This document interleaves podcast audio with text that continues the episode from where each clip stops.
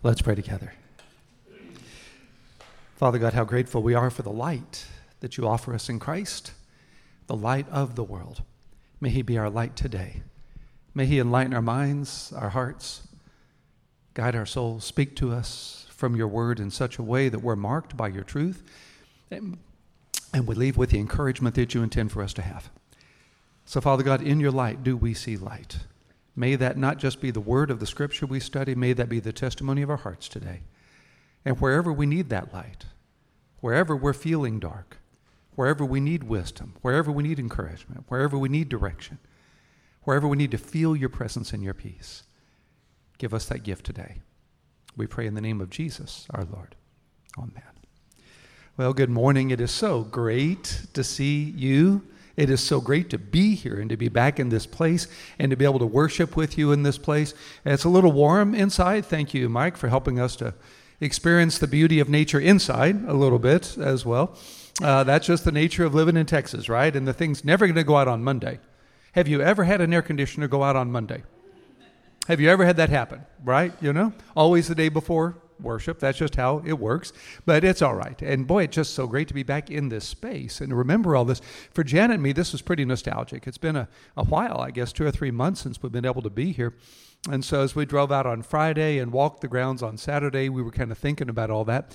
It was actually 2009 when the Lord led us to leave the church we were pastoring to start a speaking and writing ministry. Uh, Craig Walker was a member of our church in Dallas, and he had built the harbor and the ranch, for those of you that maybe don't know the story. And so he had built this chapel here. And by the next year, 2010, this was complete. So we asked if I'd just come out and speak in chapel out here a couple times. And we did. And Jen and I just fell in love with the place. And so we bought a carriage house back over that way and then eventually a villa back there. And Ken Whitten was the sales manager at the time. Ken uh, used to be with Young Life back in the day. He could play guitar.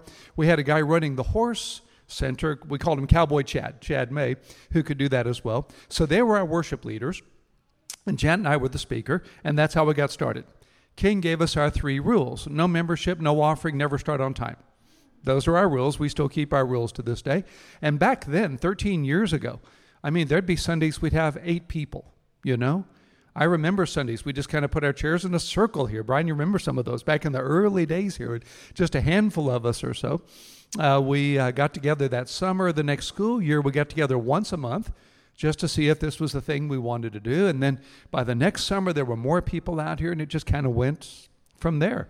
Those were sidewalks on the two sides over there. Clara and Michael paid to have the children's center put in back there. A few years ago, all that got enclosed because of the growth that was happening out here.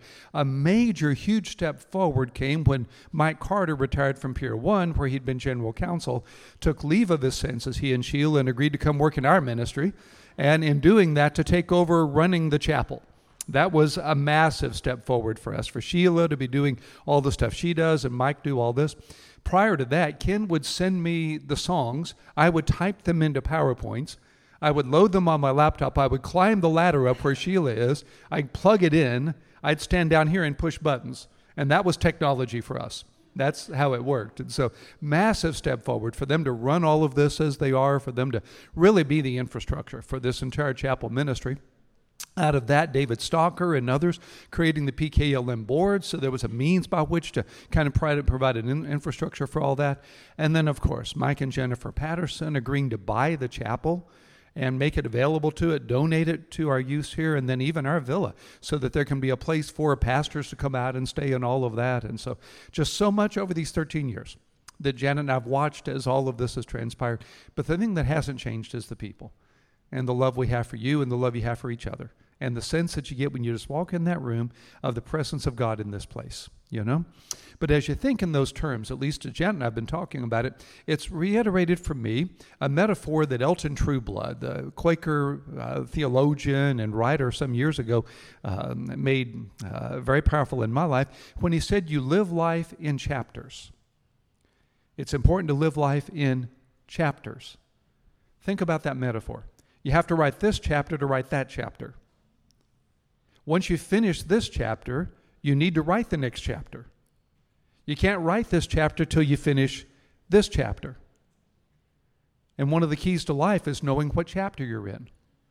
and knowing when a chapter's ending and another chapter's beginning and knowing how best to write this chapter so you can write that chapter and live in the light that God gives you in the moment. Well, Psalm 36 is a passage I've never studied before this week. I happened to be reading it in my own personal Bible study. I found a phrase in it, in your light do we see light, that gripped me. And so I spent some time with it this week. I kind of unpacked it this week, and I want to walk through it with you very briefly. And I want to ask us to consider that metaphor. That's why Sheila picked the song she just did. That statement, it's Psalm 36, verse 9. In your light do we see light. And let me ask you, where do you need light today? Where do you need God's wisdom, direction, leadership for the chapter you're writing? Or maybe the chapter you're concluding? Where do you need more light? How can you experience that light? Is the question. So, Psalm 36, verse 7, begins by explaining the God that we're here to trust, telling us something about this God whose light we are to be trusting together. It begins, How precious is your steadfast love, O God. Hebrew is a fascinating language. It speaks in what's called word pools, meaning one word in Hebrew can mean a lot of words in English. And these are examples. When it says how precious, it's the exact same word you would use for a precious stone. It means how rare, how unusual, how unprecedented, how hard to find, how precious is, present tense, not was, not will be, right now. How precious is your steadfast love, O God. Circumstances can't change the character of God. No, nothing going on in the world changes who God is. How precious is your steadfast love. That's hesed in the Greek. In the Hebrew, it corresponds to agape in the Greek, if you're familiar with that word, meaning God's unconditional love. How precious, how unique, how hard to find, how rare is right now your unconditional love from me, O God. There are a lot of different Hebrew words for God. This is the word Elohim, which means the God of majesty, the God of power. It's the word often used of God in creating. The word for the God who created the heavens and the earth is Elohim. So the God who created the whole universe, that holds it in the palm of his hand, nonetheless has a steadfast, unconditional, unchangeable love for you that you can find nowhere else in the world. That's what the phrase is saying. Augustine said, God loves each of us as if there were only one of us. There is literally nothing you can do to make the God of the universe love you any more or any less than he did when he sent his son to die for you. He loves you that much right now. That's what the psalm wants you to know.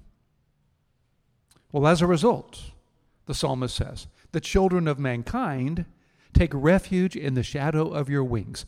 The children of mankind is literally the children of Adam, Ben Adam in the Hebrew, the descendants of Adam. That's you, right? We're all descendants of Adam. So, this is every one of us, no matter where we are or where we've been or where we think we're going, no matter what you think of God. I love that wonderful place in that, uh, and oh gosh, now I've dropped it. It's the Jim Caviezel movie. It's not Man of La Mancha. It's where uh, he is imprisoned with a priest.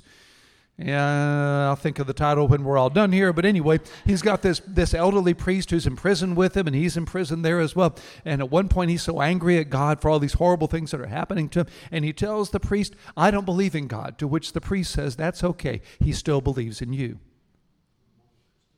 Count of Monte Cristo. That's why you're our deacon, Brian. Years ago, we decided we needed a deacon, so Brian's our deacon. I don't know what a deacon does, but whatever it is, that's what Brian does. He can have deacon meeting anytime he wants to. He can do that. So there you go. Count, count of Monte Cristo. Exactly. Very good. And the guy says, I don't believe in God. He says, That's okay. God believes in you. You're the child, literally the offspring of Adam, the children of mankind. Because of God's unshakable love, take refuge. Run for refuge is the idea. Run to get inside the fortress, in the shadow of your wings. God doesn't have wings, obviously, God is spirit, but the metaphor to get inside the shadow of the wings of a bird, how close to the bird do you have to get? To get inside my shadow, how close to me would you have to be? Well, that's how close you can get to God. That's what you can choose to do today.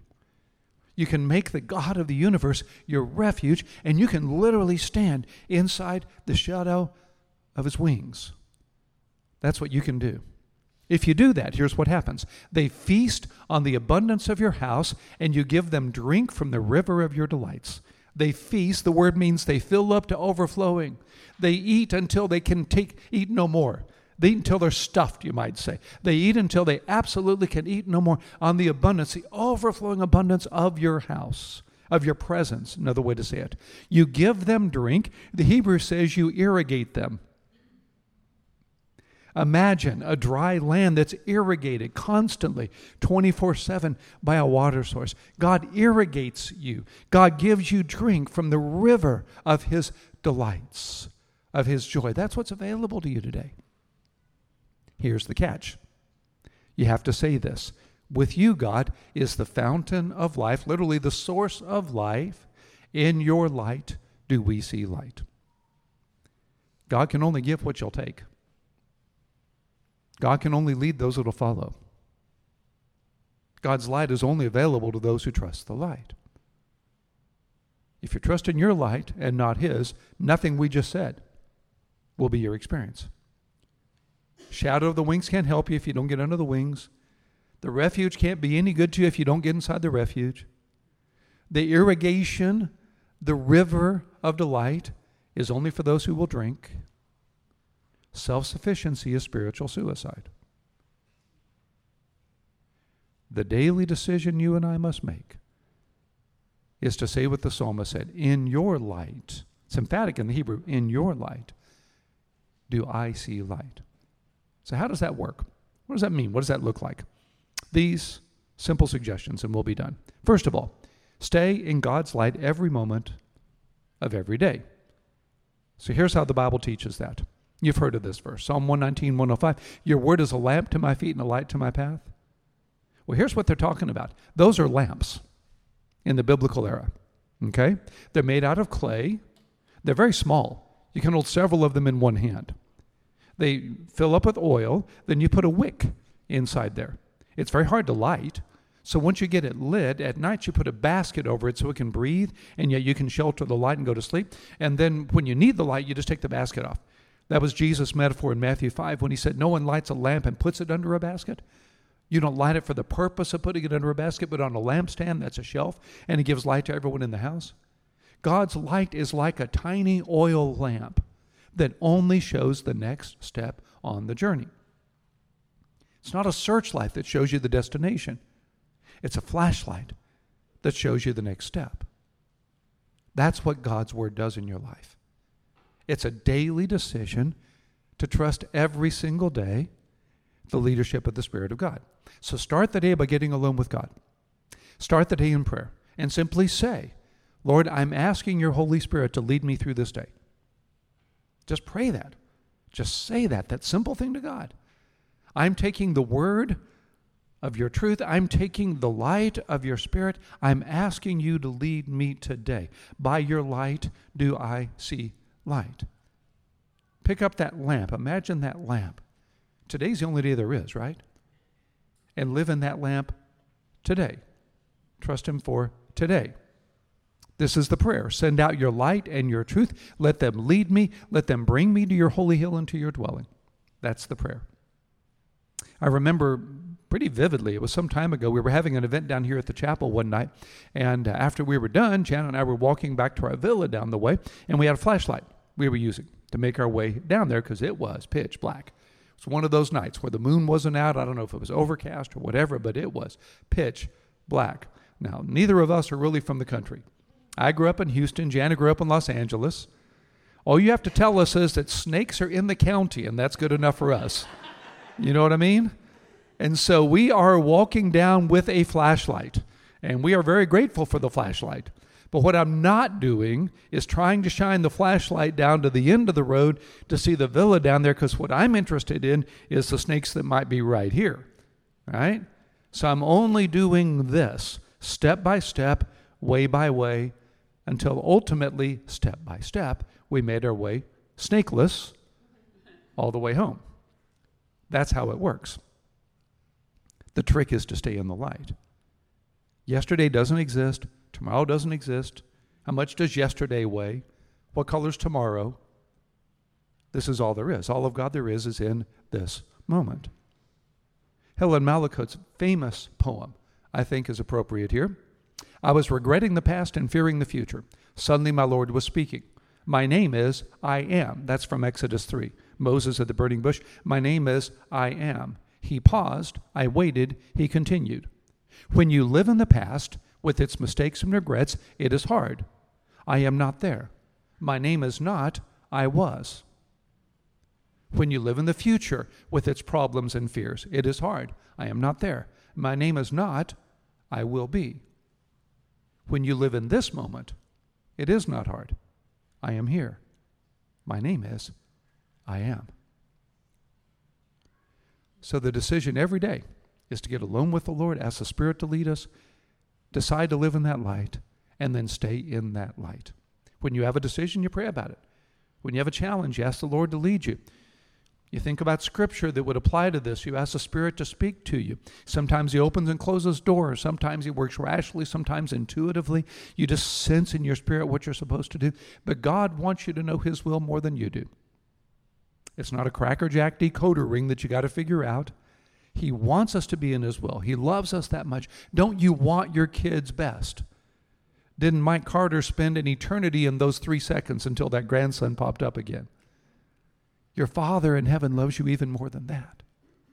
He wants your best. He wants to lead you. He wants to lead you in paths of righteousness for His name's sake. He has a good, pleasing, and perfect will for your life. He has a plan to prosper you and not harm you and give you hope in a future. But self sufficiency is spiritual suicide. So walk through the day asking for His light, choosing to live in the light, choosing to follow the light. Then, second, decide to give the light to somebody else in the dark. This is one of my least favorite verses in the Bible. The God of this world has blinded the minds of the unbelievers to keep them from seeing the light of the gospel of the glory of Christ, who is the image of God. I hate that. But it's true. My friend John Stonestreet is the president of the Colson Center, a terrific cultural commentator. Some years ago, he made a statement that I quote quite often. I quote him often on this, where he said, Ideas have consequences, bad ideas have victims. Bad I- We're seeing it every day, right? You're seeing it in the news every day. Bad ideas have victims because the God of this world has blinded the minds of unbelievers. Well, that was you before Christ. That was me before Christ. Now I owe it to others to pay forward the grace I've received. I owe it to others to share the light I've received, to walk in the light and to share the light. I hadn't planned to tell the story, but even this moment, I'm thinking back to my senior year of high school. I may have told the story at some place along the way. I was the president of the Christian Student Union at Sharpstown High School. And here's how that happened we met in the upstairs balcony of the high school auditorium the custodian was supposed to come open the door for us, and he was always forgetting or always being late. Half the time we couldn't get in. One time we're standing around up there waiting on the custodian to open the door to the upstairs balcony of the high school auditorium. We're just kind of fooling around. So I stuck my house key in the lock and it worked. I kid you not. And for that, I became the president of the Christian Student Union at Sharpstown High School. I mean, sure, yeah. I mean, it must be foreordained, right? Kind of a God thing. Your key opens the. I had the keys, so they had to make me president, I guess. So I tell that to say this. So I came club day, where all the presidents were up and they're pitching their clubs to the student body and trying to get people to come join their club, you know? So I'm doing that for the Christian Student Union. So I told this story I just heard our youth minister tell. So I just I just stole it and just told the story. Story is there's a guy who's in the Carlsbad Caverns. He's in this group and they're touring around down there, and they're in the depths of the Carlsbad Caverns, down as low. as I've been there. Maybe you've been there. And you sit down and they turn off the flashlight and it's pitch black. Can't see your hand, right? So this group is down there and they're touring around, and suddenly there's a horrible earthquake. And the one way out is blocked. There's a landslide. There's a, terrible thing and, and rocks and stuff, and, and, and they're, they're trapped and they can't get out. Well, they start yelling for help, but no one can get there. And they start pounding on the walls, but no one can hear them. And they start digging at the rocks, but they can't get anywhere. And this one guy happens to notice way off in the distance a tiny pinprick of light. And he makes his way there, and it's an opening, a way out. He goes back to tell the other people in the cavern. But most of them won't believe him. They say, well, there can't be anything like that. They, they, they won't believe him. So they keep pulling at the rocks or pounding on the walls or they give up. And only the people that believe him go with him to the light and they escape the cavern. Well, they're no better than anybody else. The light was there for everybody. They just chose to trust it. Well, that was the story I told as a senior in high school from my youth minister. To me, it's one of the most powerful explanations of the gospel. And I tell it here to say this if you saw the light trapped in the cavern, wouldn't you tell everybody you could? Wouldn't you want to tell everybody you could? Last Thursday was the anniversary of the Centennial Park bombing in Atlanta, Georgia, at the Olympics. Killed one person, a mother who'd brought her daughter to the Olympics, injured a hundred others. Eventually, they caught Eric Rudolph, I think was his name, sometime later, for having staged the bombing. The anniversary was last Thursday. The reason I tell you that is we were living in Atlanta at that time. We were pastoring a church there. We had taken our two then small boys to the Olympics. We walked past that spot an hour before the bomb went off. We got home, turned on the TV, and it was everywhere. I say that to say the future is promised to no one. Right? We're all one day closer to eternity than we've ever been. So that's why it's urgent to share the light while you have the light.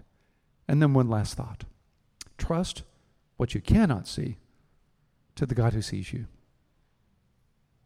On those times when it seems so dark, and you don't know where the light is, and you don't know what God is up to, and you don't know why He's allowed this, and you don't know what He's in the midst of, at those times when you can't see God, God still sees you. When you can't feel God, He still feels you. Back to my movie. When you don't believe in Him, He still believes in you. When our boys were very young, Ryan and Craig, now they're 80 years old, but back when they were very young, they used to love to play hide and seek and Craig especially, he was about three at this time, I think, or so, and he really couldn't understand that just because he couldn't see me didn't mean I couldn't see him. And so he would hide from me. I remember this vividly. One of his favorite places was to dive under the tablecloth over the table in the dining room and stick his head under there. Now, the rest of his body be sticking up. but his head would be under the tablecloth and he was convinced he was hiding because he couldn't see me, so he assumed I couldn't see him. Don't make that mistake with God. Don't ever think that just because you can't see him, he can't see you. I love this statement from Charles Spurgeon God is too good to be unkind, and he is too wise to be mistaken. And when we cannot trace his hand, we must trust his heart. So the invitation is to stay in His light every moment of every day. Live in the season you're in. Live in that chapter that you're writing. Give the light to those in the dark and trust what you can't see to the God who sees you. How is all of that relevant to you today? Where is it in your life that you need to be able to say what the psalmist said In your light do I see light? Well, today is the day to accept that invitation from the Lord. I'll close with an example of how powerful that can be.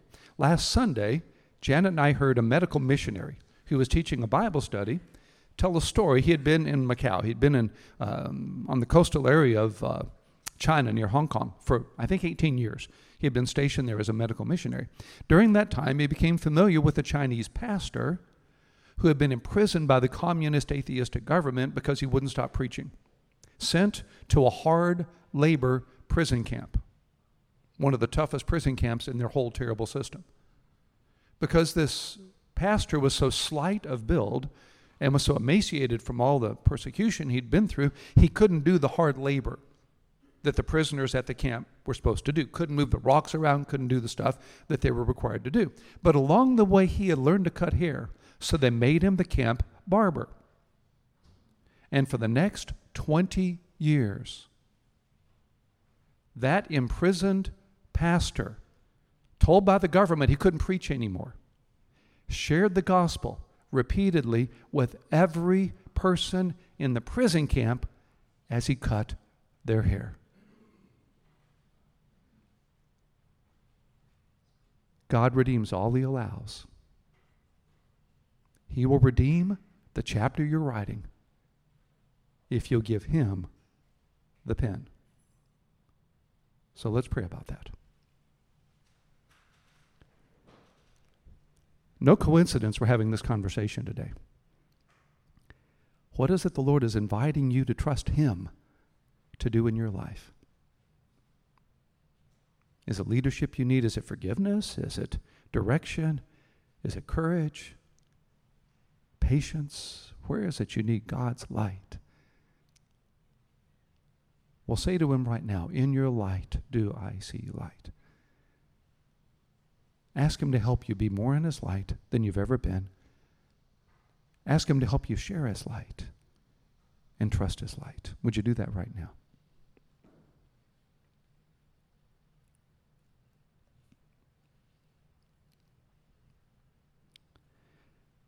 Lord Jesus, thank you that you are the light of the world. You are the light of the world. Be the light of our world. We pray in your holy name. Amen. God bless. Have a great day.